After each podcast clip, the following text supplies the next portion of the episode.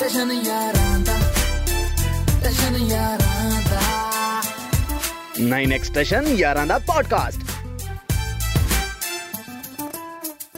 ਸਤਿ ਸ਼੍ਰੀ ਅਕਾਲ ਜੀ ਮੈਂ ਤੁਹਾਡਾ ਯੰਗ ਵੀਰ। 9x ਸੈਸ਼ਨ ਲਾਕਡਾਊਨ ਸਪੈਸ਼ਲ ਨੂੰ ਪਿਆਰ ਦੇਣ ਲਈ ਤੁਹਾਡਾ ਬਹੁਤ-ਬਹੁਤ ਸ਼ੁਕਰੀਆ। ਔਰ ਜਿਵੇਂ ਕਿ ਅਸੀਂ ਸਾਰੇ ਦੇਖ ਰਹੇ ਹਾਂ ਪਿਛਲੇ ਕਾਫੀ ਟਾਈਮ ਤੋਂ ਐਸੀ ਸਿਚੁਏਸ਼ਨ ਹੈ ਜੋ ਕਿਸੇ ਨੇ ਸ਼ਾਇਦ ਸੁਪਨੇ ਵਿੱਚ ਵੀ ਨਾ ਸੋਚੀ ਹੋਵੇ। ਤੇ ਇਸ ਵਕਤ ਵਿੱਚ ਸਭ ਤੋਂ ਜ਼ਿਆਦਾ ਜ਼ਰੂਰਤ ਹੈ ਪੋਜ਼ਿਟਿਵ ਰਹਿਣ ਦੀ। ਤੇ ਇਸੇ ਪੋਜ਼ਿਟਿਵਿਟੀ ਨੂੰ ਕੰਟੀਨਿਊ ਕੀਤਾ 9x ਸਟੇਸ਼ਨ ਨੇ। ਤੁਹਾਡੇ ਫੇਵਰਿਟ ਸਟਾਰਸ ਦੇ ਨਾਲ ਲਾਕਡਾਊਨ ਦੇ ਵਿੱਚ ਤੁਹਾਡੀ ਗੱਲਬਾਤ ਕਰਵਾ ਕੇ।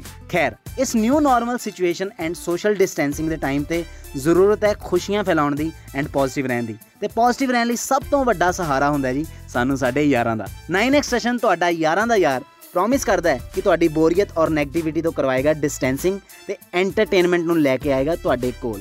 ਤੇ 9x ਸੈਸ਼ਨ ਆਪਣੀ ਯਾਰੀ ਤੁਹਾਡੇ ਸਭ ਦੇ ਨਾਲ ਨਿਭਾਉਂਦੇ ਹੋਏ ਲੈ ਕੇ ਆਇਆ ਜੀ ਇੱਕ brand new show 9x session ਯਾਰਾਂ ਦਾ ਪੋਡਕਾਸਟ ਇਸ ਦੇ ਵਿੱਚ ਹੋਏਗਾ 9x ਸੈਸ਼ਨ ਦੇ ਨਾਲ ਕੈਂਟ ਆਰਟਿਸਟਾਂ ਦੀ ਯਾਰੀ ਦੇ ਕਿੱਸੇ। ਉਹਨਾਂ ਦੇ success secrets latest launchings unplugged ਗਾਣੇ ਤੇ ਪਤਾ ਚੱਲੂਗਾ ਕੈਸਾ ਹੈ ਪੰਜਾਬੀ ਆਰਟਿਸਟਾਂ ਦੀ ਯਾਰੀ ਦੇ ਵਿੱਚ ਉਹਨਾਂ ਦਾ ਟਸ਼ਨ ਬਹੁਤ ਸਾਰੀਆਂ ਕੈਂਟ ਤੇ ਡਿਫਰੈਂਟ ਗੱਲਾਂ ਬਾਤਾਂ ਤੇ ਪਹਿਲੇ ਐਪੀਸੋਡ ਵਿੱਚ ਤੁਹਾਨੂੰ ਮਿਲਾਵਾਂਗੇ first time on TV and podcast show with Jazzy B and Bohemia ਤੇ ਗੱਲਾਂ ਬਾਤਾਂ ਕਰਾਂਗੇ ਉਹਨਾਂ ਦੀ ਯਾਰੀ ਦੇ ਕੈਂਟ ਕਿੱਸਿਆਂ ਬਾਰੇ। 9x ਸੈਸ਼ਨ ਯਾਰਾਂ ਦਾ ਪੋਡਕਾਸਟ ਸ਼ੋ ਵਿੱਚ ਜੋ ਵੀ ਹੋਊਗਾ ਟਸ਼ਨ ਨਾਲ ਹੋਊਗਾ। ਐਂਡ ਪੂਰੇ ਦੇ ਪੂਰੇ ਪੋਡਕਾਸਟ ਨੂੰ ਤੁਸੀਂ 9x ਸਟੇਸ਼ਨ ਤੇ ਵੇਖਣ ਦੇ ਨਾਲ ਨਾਲ ਸੁਣ ਵੀ ਸਕਦੇ ਹੋ ਈਪੀਲੌਗ ਮੀਡੀਆ ਐਂਡ ਬਾਕੀ ਸਾਰੇ ਆਡੀਓ ਸਟ੍ਰੀਮਿੰਗ ਪਲੇਟਫਾਰਮਸ ਤੇ। ਤੇ ਜਾਂਦਾ ਜਾਂਦਾ ਮੈਂ ਇਹੀ ਕਹੂੰਗਾ, ਜ਼ਿੰਦਗੀ 'ਚ ਹਾਲੇ ਆਉਣੇ ਨੇ ਹੋਰ ਵੀ ਕਈ ਮੁਕਾਮ, ਪਰ ਇਹ ਸ਼ੋ ਪੰਜਾਬੀ ਇੰਡਸਟਰੀ ਦੇ ਯਾਰਾਂ ਦੇ ਨਾਮ। ਜਸ਼ਨ ਯਾਰਾਂ ਦਾ ਜਸ਼ਨ ਯਾਰਾਂ